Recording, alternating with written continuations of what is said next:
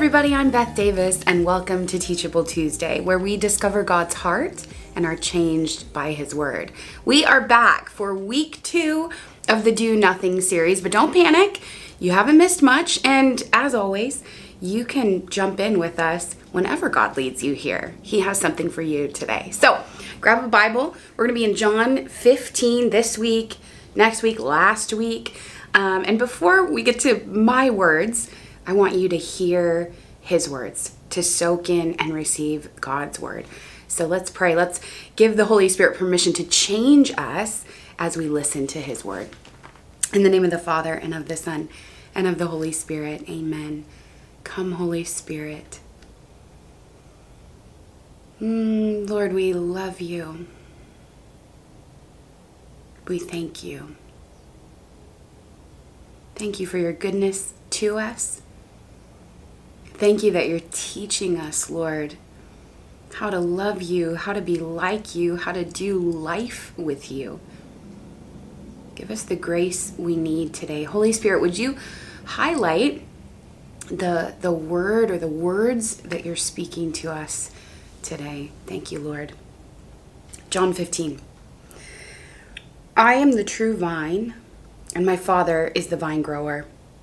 He removes every branch in me that bears no fruit. Every branch that bears fruit, he prunes to make it bear more fruit. You have already been cleansed by the word that I have spoken to you. Abide in me as I abide in you. Just as the branch cannot bear fruit by itself unless it abides in the vine, neither can you unless you abide in me. I am the vine, you are the branches. Those who abide in me and I in them bear much fruit, because apart from me you can do nothing. Whoever does not abide in me is thrown away like a branch and withers. Such branches are gathered, thrown into the fire, and burned. If you abide in me, and my words abide in you, ask for whatever you wish, and it will be done for you. My Father is glorified by this, that you bear much fruit and become my disciples. As the Father has loved me, so I have loved you. Abide in my love. If you keep my commandments, you will abide in my love, just as I have kept my Father's commandments and abide in his love. I have said these things to you so that my joy may be in you and that your joy may be complete. In the name of the Father, and of the Son, and of the Holy Spirit. Amen. So, back when I was a youth minister, the Lord taught me many things. There was a lot of joy and so many miracles, but somehow it seems like the harder lessons are the ones that tend to stick out. It's not necessarily a bad thing because isn't that so like the Lord that He takes those difficult moments and He makes them occasions of grace for us? So one Saturday morning, I was getting ready for a core retreat. So that was a time of prayer, training, encouragement for my youth ministry volunteers. And as I was getting ready to go to the church, I had to leave my house, of course. And at the time, I was living in this really cool basement apartment that was built into the side of a hill. So to get down to my place, you had to come down these steep stairs. I parked upstairs, come down these steep stairs and across this back patio where my doors opened up to these gorgeous woods behind the house. And I loved the beauty and the privacy of this place, but it was kind of a hike. It was like hidden away, so it was tough to get to, which meant that I never wanted to make more than one trip to the car, which is a habit I still have today. Do you do that too? Like you're bringing in groceries and you just you're carrying way too many bags because you just you don't want to come out again. And sure, you can you can carry all that, right? So it was the same thing for me that morning. I loaded up my arms and my back, right? I, I was like a pack mule. I got my backpack. I filled up my arms with um, folders I had stuffed the night before. I had my water bottle. I had my lunch bag, I think. I had little gifts for the core team, uh, a water bottle. I was carrying a tarp. Don't ask. It, it was something for the retreat. And I headed out the door. But as I got to the bottom of those stairs, I took a deep breath. It's like I could feel this like vague trepidation. And so I, I gripped everything in my arms tighter, made sure everything was secure and I started this like Olympic event, right? Climbing these stairs. The thing is, they were they were uh, high and they were deep. They were just built into the side of the hill, so they were made of like these old railroad ties. They were kind of uneven, and it's like I could I could sense it. You know, this was to take a real effort. So I'm holding all my stuff. I get started, and as you can imagine, maybe you've picked up where this is going. I did not stick the dismount. Okay, it's like the toe of my sandal caught on the edge of the stair and I went flying forward. And the crazy thing is, as I'm falling, I, am just gripping the stuff tighter, as if this tarp needs protection, right? As if these folders are going to be injured in the fall. And instead, I slam, I slam my shoulder into the stair above it. I skin my knees. I'm I'm bruised. The wind is knocked out of me. I mean, I I fell with real force and as I was sitting there trying to like catch my breath and and and just make sure I hadn't broken anything, you know, kind of assessing the damage of the fall, I felt so stupid and th- this is maybe a lie for me. Maybe you've got something similar kind of running through your mind. I thought that was so dumb. But at that same moment, I heard a still small voice speaking to me in my heart. In that silence, as I'm, I'm frozen, kind of assessing the moment, assessing my body, I heard the Lord say, You can't carry everything.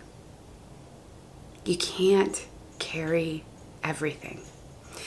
And at first, I laughed because the Lord, he's funny, he's witty. But it didn't take long, maybe maybe the space of a, a breath, I just began to cry because I knew God wasn't just talking about the stuff uh, in my arms. He was talking about all the intangible things I was carrying, all the people I loved, the people that I was struggling to love, the pressure I felt at work, fear about the future, sadness about so many things. And I was trying to bear it all on my own, trying to carry it all on my own. So that moment, that great fall, was really a great occasion of grace because it brought to mind the reality that I was doing life apart from God. I was trying to do it on my own. We talked about those three little words last week on my own. It can get us into a lot of trouble, can't it?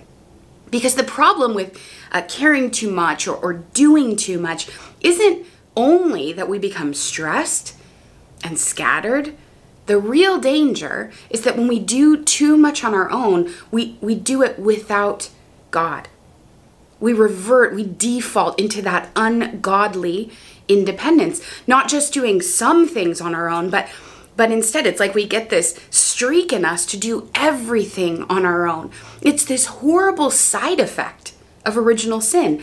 We don't trust that the Father will take care of us. So we try to take care of everything ourselves. We don't believe in some deep, dark hidden, maybe maybe small place, undenied place or, or denied place, we think that God is not going to provide for us or able to provide for us or that He doesn't want to provide for us. And so we decide, we, we default to providing for ourselves. But I can't carry everything. I can't. And neither can you. Many of you have beautiful plans and ambitions for the new year, maybe even for the next 10 years. We have this vision for our lives, for who we think we're supposed to be or, or what we think we're supposed to be doing, a vision for our families, our vocations, our careers, who we hope to become. But oftentimes, when we sit down to make that change, uh, it's overwhelming right? We've got this 10 year plan, this five year plan, even just a goal for this new year. And we wonder, where do I even begin? Is it with finances or relationships? What about my health? Uh, getting my house in order, my home in order? Is it parenting? Is it career? All of these different areas feel urgent and are important. And those different categories, and I only named a few, they're broad. So even if we just choose one to focus on, there are so many different resources to consider, action steps to take. And it can feel that way about our faith too, right? This is what we talked about last week. There's a wealth of resources out there to help us build virtue, conquer sin, grow in holiness, uh, learn how to, and, and, deepen our faith. From Blessed is She alone, there's a, a treasury, a treasure trove of resources in the church. But when we undertake even these beautiful practices in our own strength, we find many times that it falls flat, or we do. We fall flat. So, again, what does Jesus have to say about change, about doing, about this uh, ungodly independence, right? Doing it on our own. How can we de- be deeply transformed? We're anchoring ourselves in John chapter 15, verse 5, when Jesus says, I am the vine, you are the branches. Those who abide in me and I in them bear much fruit because apart from me, you can do nothing. Do nothing. Apart from me, you can do nothing. It's an image that we're so familiar with that I think oftentimes we don't even think about it. But you've seen a vine, right? I, I have a plant um, above my my bed in my bedroom with these long hanging vines.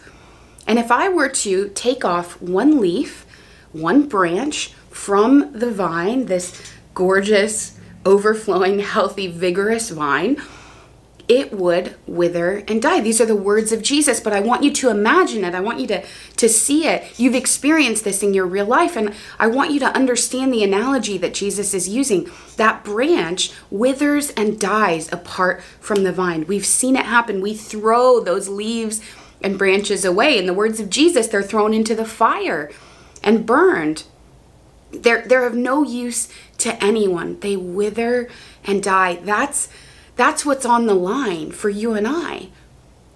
That's what's at stake for our souls when we're separated from the vine because we're just a little branch, a, a beautiful, uh, a potentially fruit bearing branch. Actually, we're all fruit bearing. Question is good fruit, bad fruit, fruit in good season. I won't go off on that, just occurred to me right now. Okay, so the goal is to abide in Him, to be with Him, and to not do anything without Him, and to bear much fruit. Not some fruit, but much fruit. We need His grace to make that change and to be changed. We can't do any of it on our own. So, now what? Hopefully, I've convinced you, or the Word of God has convinced you that that image of of a, a leaf, a, a, branch apart from the vine, that's helping you to understand, uh, to give context to your own experience of doing life on your own. But let me give you an example of of now what. A couple of years ago, uh, a celebrity who I really enjoy started to get quite a bit of attention because she got in shape. She was always beautiful. And if you knew anything about her background or you'd ever heard her speak, she's super smart, crazy smart. She's a talented actress, comedian. Uh, she was doing all of these different things in, in production in that world. But people, myself included, got especially interested in her when she lost the weight. And in interviews she gave, she said that ultimately what she could credit with this whole body, per, whole person transformation was that she devoted herself to a year of health. Catchy, right? And inspiring. Not only did she change her diet, she changed her routine, her habits, even her relationships. She gave all of her strength and attention and time to this singular purpose. She narrowed her vision and she became single minded about this one important thing her health. But this kind of dedication shouldn't be reserved solely for our health. It's what's required of each one of us as Catholic Christians. Matthew chapter 6, verse 33, Jesus says, Strive first for the kingdom of God and his righteousness, and all these things will be given to you as well. Strive first for the kingdom of God and his righteousness. This is the priority. This is what has to come first. Not only first, but above and in and through everything. Strive first for the kingdom of God and his righteousness. This is the call of every single baptized Catholic Christian to live with a radical and radical single heartedness for God. So, this series, Do Nothing, indeed, the whole Christian life isn't simply about doing less or, or doing more with Jesus, although these are good and noble aspirations, they're steps on the way. The ultimate goal of this life is to become like Him. To how do we do that? To become one with Him. Now, if you want to become like a person, you spend a lot of time with them.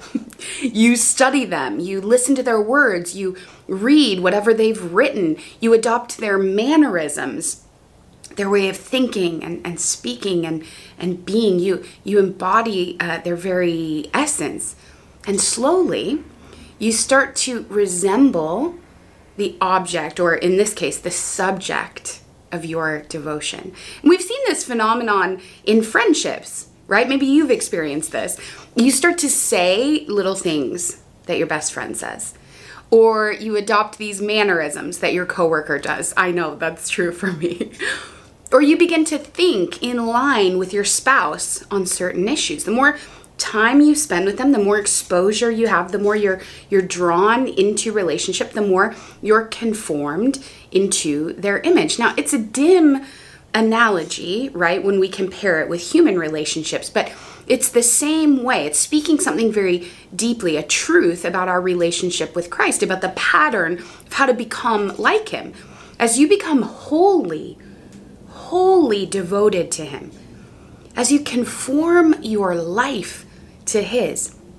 You're transformed by grace, not by your own effort, but by grace, simply by exposing yourself to Jesus. You become like Him through grace, by grace, into His likeness. And there's only one way to accomplish this union by abiding in Him abiding. Now, that might sound like abstract or spiritual language, but I want to break it down for you. I want to make it really practical. So today, I'm going to invite you to do just one thing. That's it. Just one thing. The pressure is off. Take a deep breath. After all, that's what Jesus recommends. So flip in your Bible I hope you have one right there, to Luke chapter 10. You probably know this scene while Jesus goes to the house of his friends, Mary and Martha and Lazarus.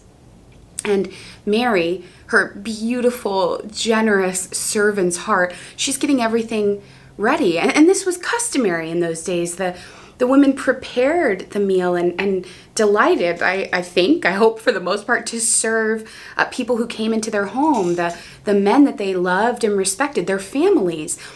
And so Martha is working herself up, it sounds like, into a bit of a frenzy. It's easy to do, we've all been there.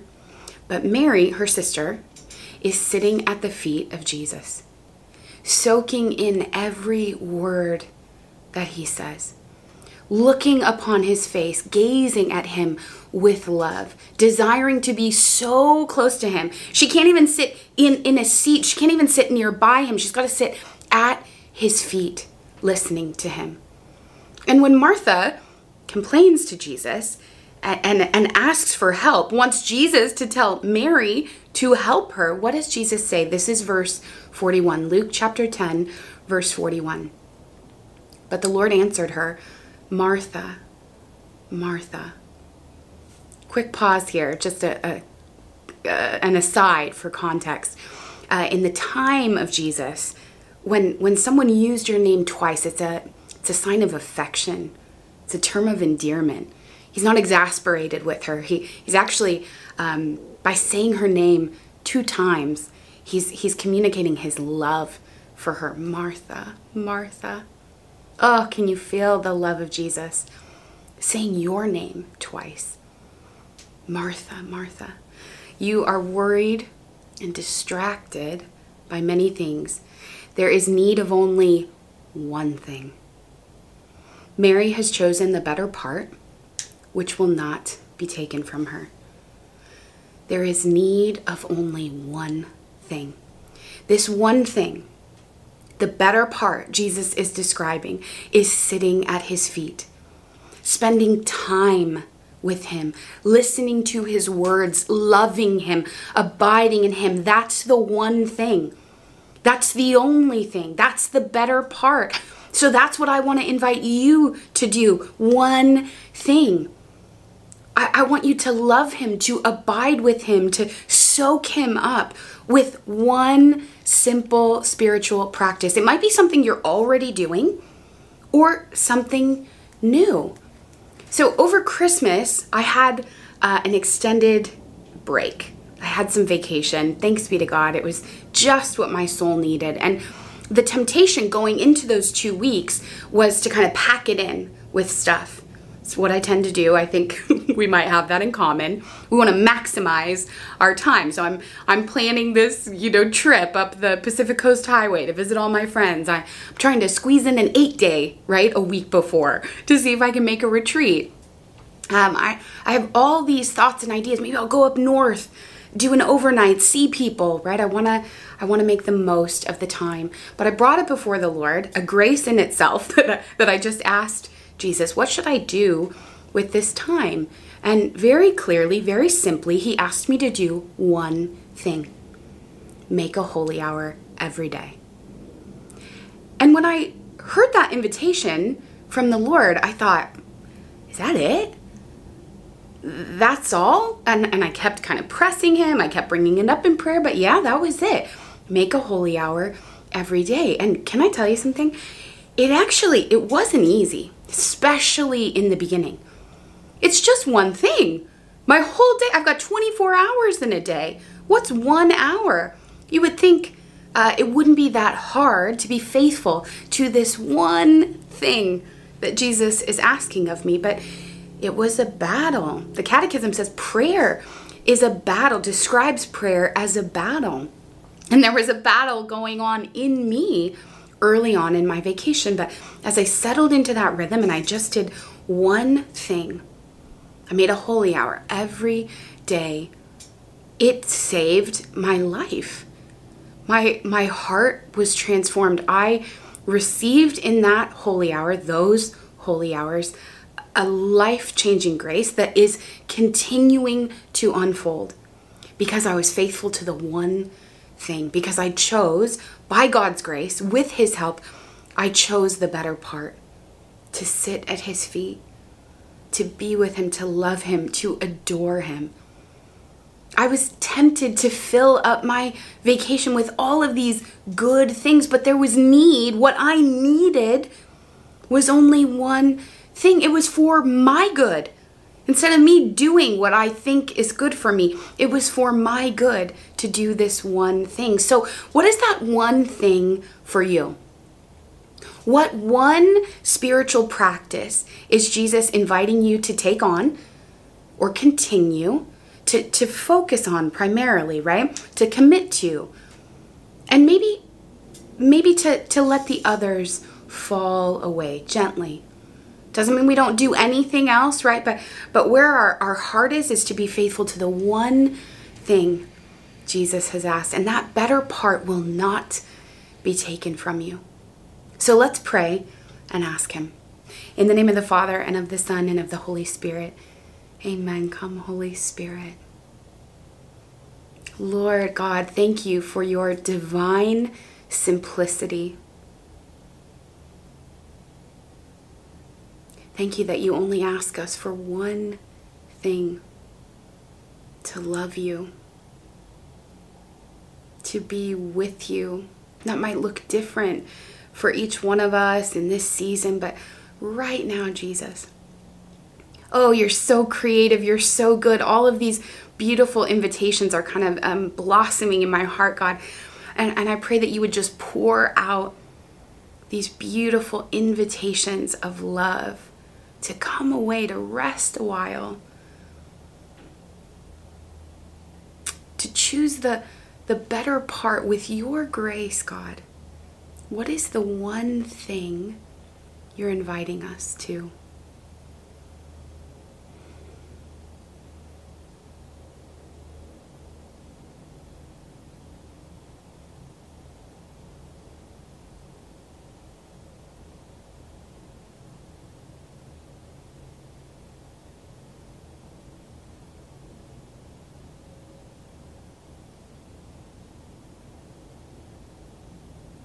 Jesus says, My sheep hear my voice.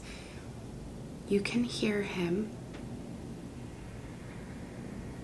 God is speaking to your heart right now. He wants you to hear him. He wants you to know him.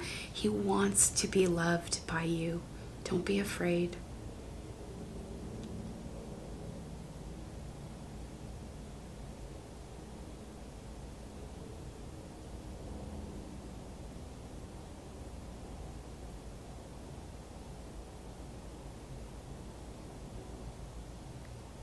Thank you, Jesus. We pray all these things in your holy and precious name, Jesus Christ. Amen. In the name of the Father, of the Son, of the Holy Spirit. Amen. God bless you, friends. I would I would love to, uh, if you're open to it, to share your one thing with us here in the comments uh, and encourage one another. Pray for one another. Okay, see you next week. Bye.